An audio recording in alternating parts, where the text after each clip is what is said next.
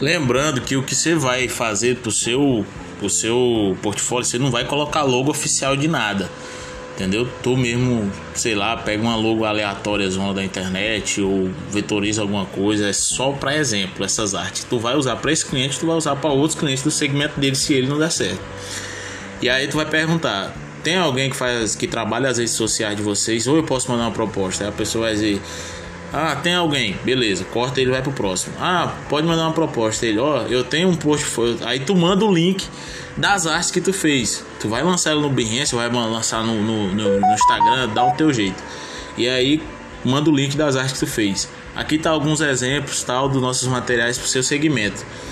Aí explica, a gente gera conexão com o seu cliente para que através dessa conexão a gente ele a, para que através dessa conexão você consiga vender para ele.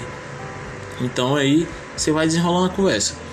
Mas isso aí é o início para você fechar esse cliente. Ele já está no papo se ele te responder.